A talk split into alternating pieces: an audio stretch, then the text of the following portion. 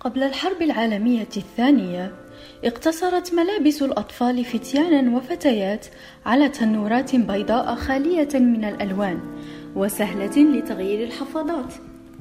لكن مع ظهور الثورة الصناعية وشركات الملابس التي أبت إلا أن تسوق لملابس جديدة بمفهوم الموضة والألوان وذلك بتحديد لون لكل من الجنسين الذكر والأنثى.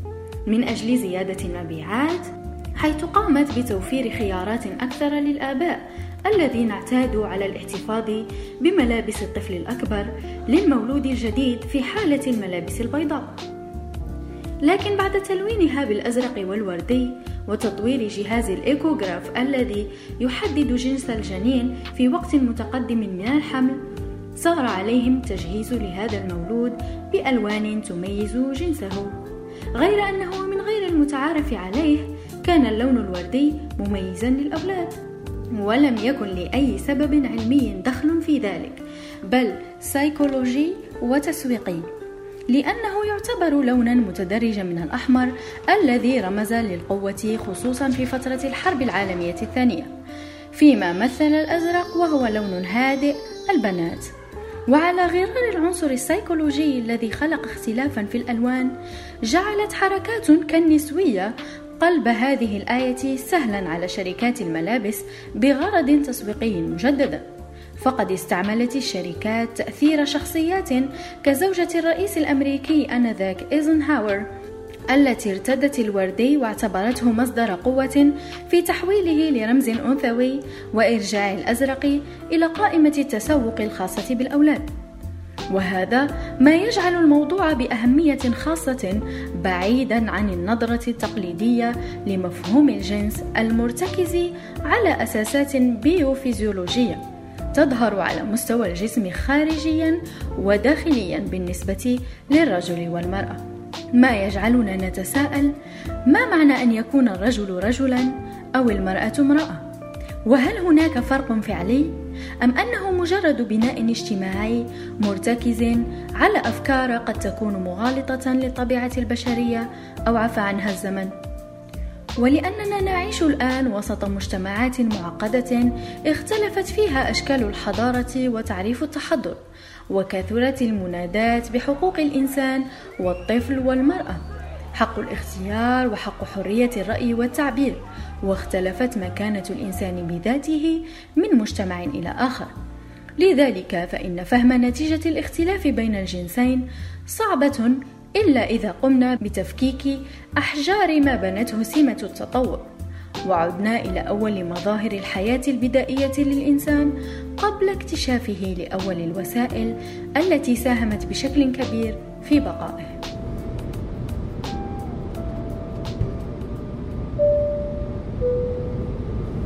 اربطوا أحزمتكم لنقوم برحلة تتخطى حدود الزمان والمكان. جاهزون؟ أنتم تستمعون الآن إلى بودكاست 73 حلقة آدم, آدم وحواء, وحواء.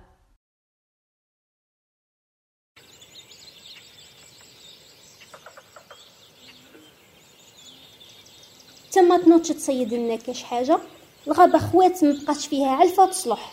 راك باغينا نموتو بالشر ولا كيفاه؟ آه عندك الصح. خاطرش لاله مريحة هنايا وأنا اللي روح نتمرمد أو باغي تهبليني؟ ديجا لا غير أنا اللي نصيد. فهميني في هذه تشوف. سقسي بوك وجدودك يفهموك علاش نتوما اللي تصيدوا؟ ولا كنتو دايرينها غير باش تولوا شطارتكم ونتزوجوكم ونجيبوا لكم الاولاد déjà على بالك أنا كرهت نولد ونعس ونربي اقعد أنت قابلهم يا سيدي وأنا نخرج نصيد آه آه اللي سماك يقول بصح. على انت كاش نهار فلحتي في الصيادة؟ نخلي لك البزة تربيهم ونشوفوا آه يا صح سكتينا غير سكتينا الغابة أصلا ما بقى فيها قاعد. فوتي فوتي تشوف قدام نشوفوا وين نروح. حبوك عشتي غير روحك بزاف. باش نوكلك ونزيد ناس فيك.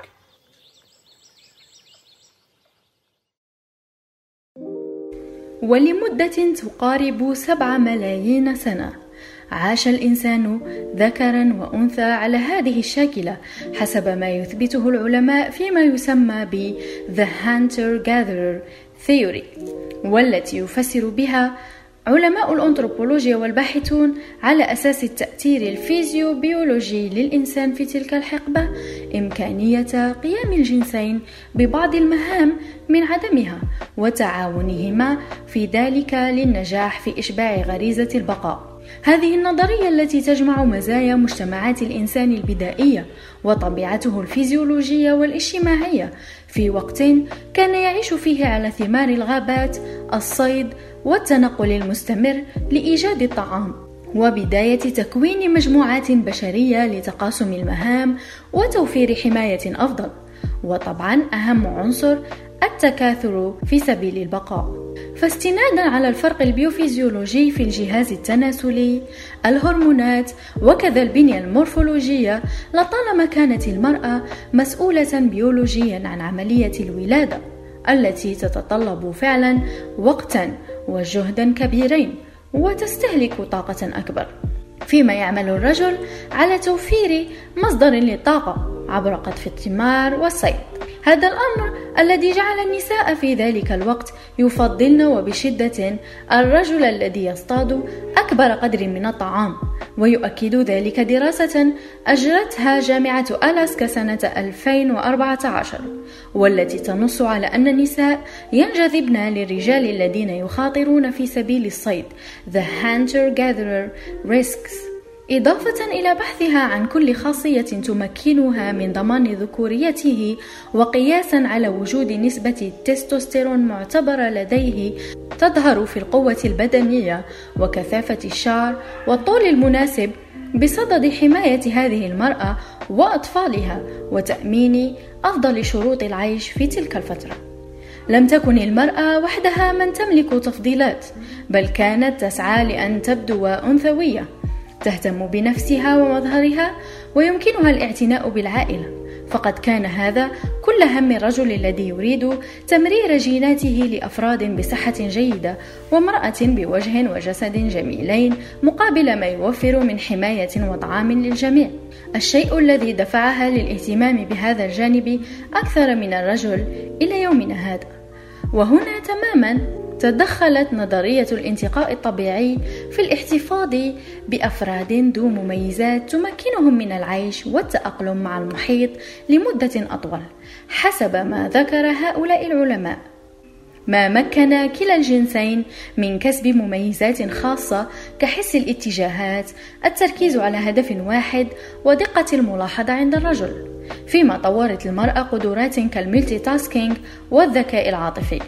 إذا هل العامل البيولوجي والفيزيولوجي للجنسين كان فعلا الفاصل في تحديد أدوار كليهما؟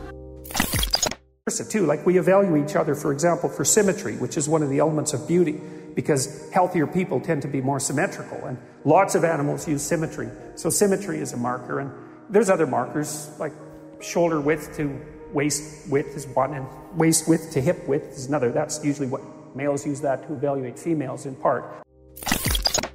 يقول علماء البيولوجيا في جامعة أوكسفورد من نتائج آخر الدراسات أنه لا يمكن إنكار حقيقة تقاسم الرجل والمرأة للأدوار بهدف تنظيم المجموعات البشرية آنذاك، لكن ليس بطريقة المرأة تحرس الكهف والرجل يخرج ليضمن قوت العيش. وأوجدت هذه الدراسة فجوات في نظرية الصيادين القاطفين The Hunter Gatherer Theory التي تكلمنا عنها حالا حيث أن عملية الصيد ليست كما تبدو معقدة وبينت تداخل عمل الرجال والنساء في ذلك الوقت كما تبين سجلات شعوب مريم الذين سكنوا في جزيرة موري بأستراليا. أن المرأة كانت مسؤولة عن الصيد في مجموعات البحث الساحلية ولم تكن أدوارهم ثابتة بالضرورة ارتكازا على اختلافاتهم الفيزيائية وأدوارهم البيولوجية. في كتابه Brain Rules يشرح الكاتب جون ميدينا عالم ميكروبيولوجيا تخصصت بحوثه في عزل ودراسة الجينات المسؤولة عن تطور عقل الإنسان والاضطرابات العقلية حيث يضع تحت أيدينا 12 قاعدة عن كيف يعمل ويتطور عقل الإنسان تحاكيا مع الزمن والمؤثرات الداخلية والخارجية. أول قاعدة تشرح الاختلاف الموجود بين عقل الرجل وعقل المرأة. فتعامل كل من عقل الرجل والمرأة مع الصدمات والذي نظنه مكتسبا يرجع في حقيقة الأمر إلى أماكن محددة من المخ يدفع كل من الجنسين لإبداء سلوكات معاكسة. ويبدأ الكاتب شرحه من اللوزة الدماغية وهي مركز التحكم بالعواطف في المخ. لوزة دماغية في الفص الأيمن وأخرى في الفص الأيسر. وهذا ما يفسر ردود الأفعال المختلفة والمتعاكسة في طبيعتها عند الجنسين في إدارة الصدمات والعواطف حيث يعتمد الرجل على الفص الأيسر الذي يتحكم في العواطف لكنه يقتصر على النظر في جوهر الأحداث. أما المرأة فتعتمد على الفص الأيمن الذي يتحكم بدوره في العواطف لكن تفعيله أثناء الصدمه يجعله يركز على تفاصيلها ومجرياتها. وقد يكون هذا سبب مقولات كالراجل ما خصهش يبكي أو انسى دايما يبغوا يزيدوا عليها وتوضح نفس الدراسة اختلافا في أحجام مناطق مختلفة من المخ بين الجنسين كالقشرة الأمامية hippocampus وسرعة إفراز بعض الهرمونات كالسيروتونين عند الرجال. الشيء الذي يفسر تفاوت نسب الإصابة بالإضطرابات العقلية بين الرجال والنساء في الإحصائيات. مع ذلك يشير العالم ميدنا إلى أن الإنسان استعمل هذا الاختلاف ليضمن تكامل الأدوار التي يؤديها الجنسين في الحياة، لا تحديد دور كل منهما بصفة رسمية. خصوصا أنه ما من أحد اختار أن يكون أنثى أو ذكر فالمسؤول الوحيد عن هذه العملية هو الرمز الجيني المسمى SRW والموجود في الكروموزوم Y الخاص بالذكر لكن الأمر على ما يبدو صار أكثر تعقيدا بعد اكتشاف مفهوم The Intersexuality. وهي حالة مرضية تصيب الجهاز التناسلي على مختلف المستويات. وتظهر جليا بحيث يملك الطفل منذ ولادته تباينا في جهازه التناسلي.